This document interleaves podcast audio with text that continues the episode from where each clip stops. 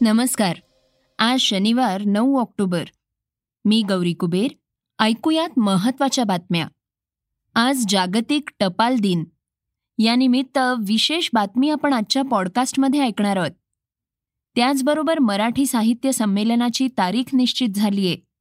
ही साहित्यप्रेमींसाठी महत्वाची बातमी पाहणार आहोत.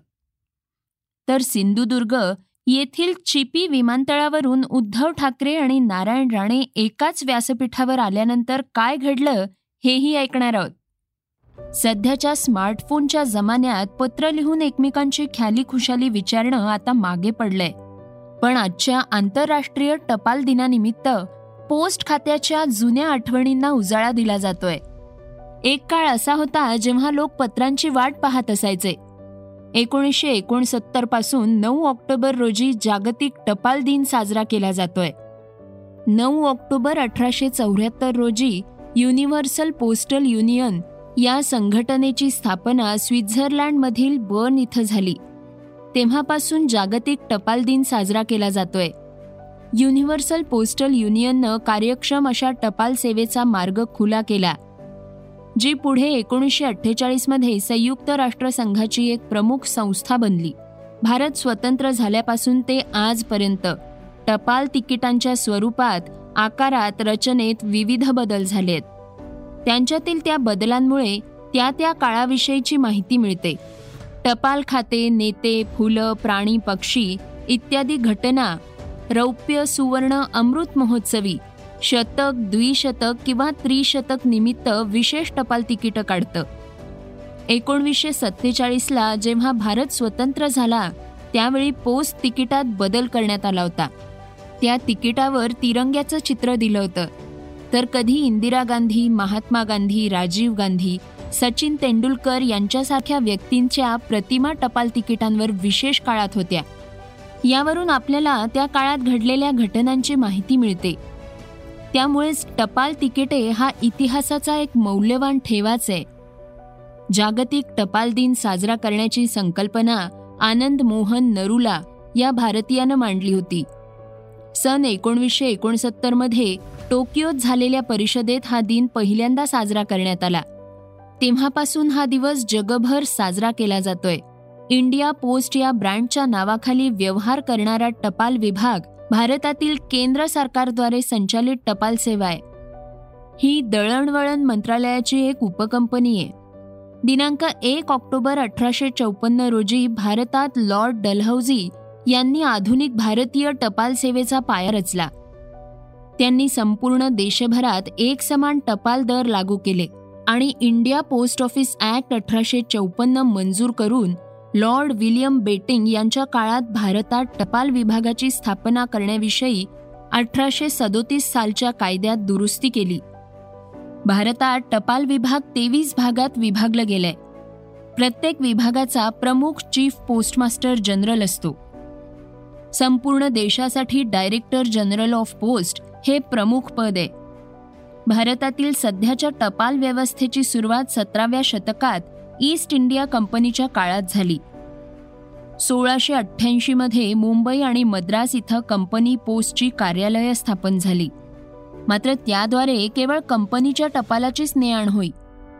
वॉरन हेस्टिंग्ज हे बंगाल प्रांताचे गव्हर्नर असताना त्यांच्याकडे मुंबई आणि मद्रास इलाख्याच्या देखरेखीचे अधिकार होते. त्या काळात सन सतराशे चौऱ्याहत्तरमध्ये टपाल सेवा जनतेसाठी खुली करण्यात आली होती.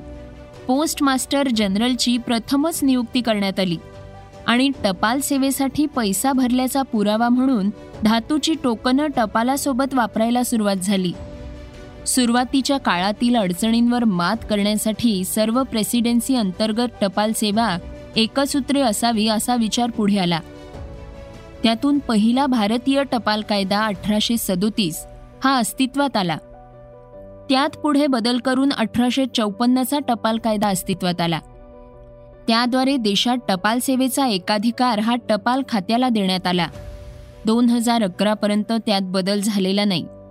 पैसे भरल्याचा पुरावा म्हणून धातूची टोकनं मागे पडून एक ऑक्टोबर अठराशे चौपन्नपासून चिकट पार्श्वभाग असलेली टपाल तिकीटं वापरत आली. शाळा बुडवण्यासाठी विद्यार्थी विविध बहाणे करत असतात. तर त्यांना शाळेत पाठवण्यासाठी आईवडिलांना मोठी कसरत करावी लागते.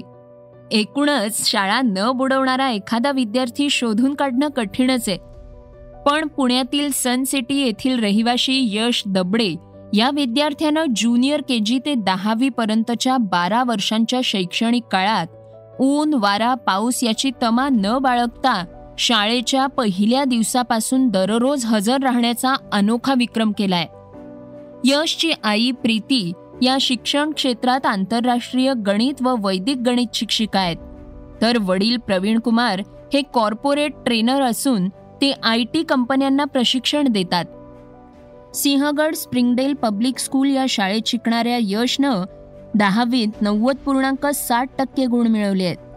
यशनं ज्युनियर के जी ते दहावीपर्यंत अर्थात दोन हजार आठ ते दोन हजार एकवीस पर्यंतच्या तेरा वर्षांच्या शालेय जीवनात आंतरशालेय जिल्हास्तरीय राज्यस्तरीय विविध स्पर्धांमध्ये सहभाग घेत प्रत्येक वर्षी पारितोषिकं पटकावली आहेत. या तेरा वर्षांच्या काळात त्यानं एकदाही शाळा बुडवलेली नाही. यशच्या या गुणांची दखल घेत त्याला कल्याणच्या अमेझिंग इंडियन रेकॉर्डनं प्रमाणपत्र देऊन तर मुंबईच्या मनुष्यबळ सेवा लोकविकास अकादमीनं Gunratna kids achievers icon award दोन हजार एकवीसनं सन्मानित केलंय. याशिवाय मुंबई अष्टपैलू संस्कृती कला अकादमी आणि न्याय प्रभात या मासिकानं देखील त्याची दखल घेत सन्मानपत्र देऊन गौरवलंय. नाशिक इथे होणारं अखिल भारतीय मराठी साहित्य संमेलन एकोणवीस ते एकवीस नोव्हेंबरच्या दरम्यान घेता येणं शक्य असल्याचं अखिल भारतीय साहित्य महामंडळाचे अध्यक्ष कौतिकराव ठाले पाटील यांनी शुक्रवारी सकाळशी बोलताना सांगितलंय. यामुळे नाशिककर साहित्यप्रेमींना आता संमेलनाची भरगच्च मेजवानी मिळणार. आहे कोरोनामुळे या संमेलनाची शक्यता धूसर झाली होती. संसर्ग आटोक्यात आल्यानं आता संमेलनातील अडथळे दूर झाले आहेत साहित्य महामंडळ आणि नाशिकचे स्वागत मंडळ यांच्यात नुकतीच बैठक झाली होती. या बैठकीतील चर्चेदरम्यान स्वागत मंडळानं नोव्हेंबरमधील एकोणवीस वीस आणि एकवीस तारखांबाबत तोंडी आणि लेखी माहिती साहित्य महामंडळाला दिली होती. या तारखांवर आम्ही सकारात्मक आहोत. या तारखा शासनाला माहिती म्हणून पाठवल्या आहेत असं ठाले पाटलांनी सांगितलंय.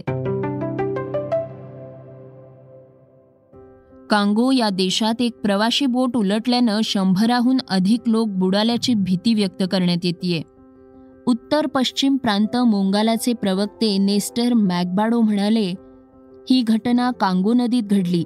सध्या नदीपात्रातून एक्कावन्न मृतदेह बाहेर काढण्यात यश आलंय.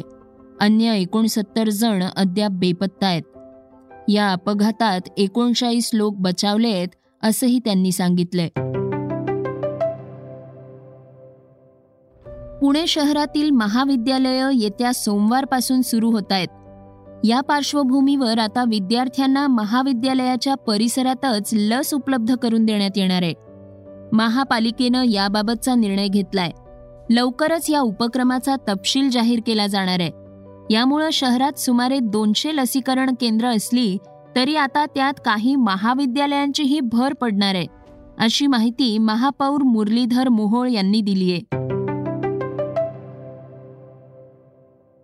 गेल्या दोन आठवड्यांपासून राज्यातील अनेक जिल्ह्यात मान्सूनच्या पावसानं जोरदार हजेरी लावलीये. बंगालच्या उपसागरात निर्माण झालेल्या गुलाब चक्रीवादळानं मध्य महाराष्ट्रासह विदर्भ आणि महाराष्ट्राला झोडपून काढलंय. आता पुन्हा एकदा अरबी समुद्रात चक्रीवादळाचा धोका निर्माण झालाय. जवाद असं या चक्रीवादळाचं नाव आहे. याचा फटका महाराष्ट्राला बसण्याची शक्यता हवामान विभागाकडून वर्तवण्यात आली आहे क्रूजवर ड्रग्ज पार्टी प्रकरणी आर्यन खानच्या अटकेचा मोठा फटका अभिनेता शाहरुख खानला बसलाय. लर्निंग ॲप बायजूजनं शाहरुखच्या सर्व जाहिराती थांबवण्याचा निर्णय घेतलाय. ड्रग्ज प्रकरणी न्यायालयानं शुक्रवारी आर्यनचा जामीन फेटाळला. त्यानंतर इतर आरोपींसह त्याची आर्थर रोड कारागृहात रवानगी करण्यात आली. या सर्व घडामोडींच्या पार्श्वभूमीवर बायजूजनं शाहरुखच्या जाहिराती थांबवण्याचा निर्णय घेतलाय. गेल्या काही वर्षांपासून नारायण राणे आणि उद्धव ठाकरे यांच्यातील वाद पराकोटीला गेला होता. या पार्श्वभूमीवर आज सिंधुदुर्गच्या चिपी विमानतळ उद्घाटन कार्यक्रमात हे दोघं एकत्र आले होते. यावेळी उद्धव ठाकरे आणि नारायण राणे यांनी एकमेकांना राजकीय चिमटे काढले. बांधवनं त्यावेळेला गोपीनाथ मुंडे माझे सहकारी मंत्री उपमुख्यमंत्री होते. त्यांना सांगून एक एक वेळेला ब्रिज आणि रस्त्यासाठी एकशे वीस कोटी रुपये दिले मी. मुंडे साहेब काय बोले म्हटलं मुंडे साहेब मी हे करतोय. त्यानंतर पिण्याच्या पाण्यासाठी एकशे अठरा कोटी रुपये दिले. ऐंशी नव्वद लाख रुपये जिल्ह्याला यायचे ते शंभर कोटीच्या तुलनेत येऊ लागले येऊ लागले आणि हे इन्फ्रास्ट्रक्चर आता जे बनलंय ना याला कारण नारायण राणे दुसऱ्याचं नाव तिथे जवळपास येऊ शकत येऊ शकत पण जेव्हा मी एरियल फोटोग्राफी करत होतो महाराजांचे किल्ले. आता किल्ले म्हणजे माहिती कोणीतरी द्यावी? माझा समज असा आहे की निदान सिंधुदुर्ग तरी छत्रपती शिवाजी महाराजांनी बांधलेला आहे. नाही कोणतरी म्हणून मीच बांधला. पंधरा ऑगस्ट दोन हजार नऊ. त्या वेळेला समोरच्या बाजूला आंदोलन होत होतं फोटो आहेत. जमून घेऊ देणार नाही ऍक्विशन करू देणार नाही. आम्हाला विमानतळ नको. नुसतं विमानतळापुरतं साहेब नाही. रेडी बंदर. आपल्या त्यावेळेच्या राजवाडीत मी मंजूर केलं. अद्याप होत. आहे किती विरोध किती विरोध? कोण करतं? विचारा कोण करत? मी नावा घेतलं तर राजकारण होईल. महिन्याला कोण जाऊन उभं राहतं आणि काम अडवतं? आज हायवे. आता आमच्या अजित पवार साहेबांनी नाव घेतलं. राज्यात कुठे झालं नसेल?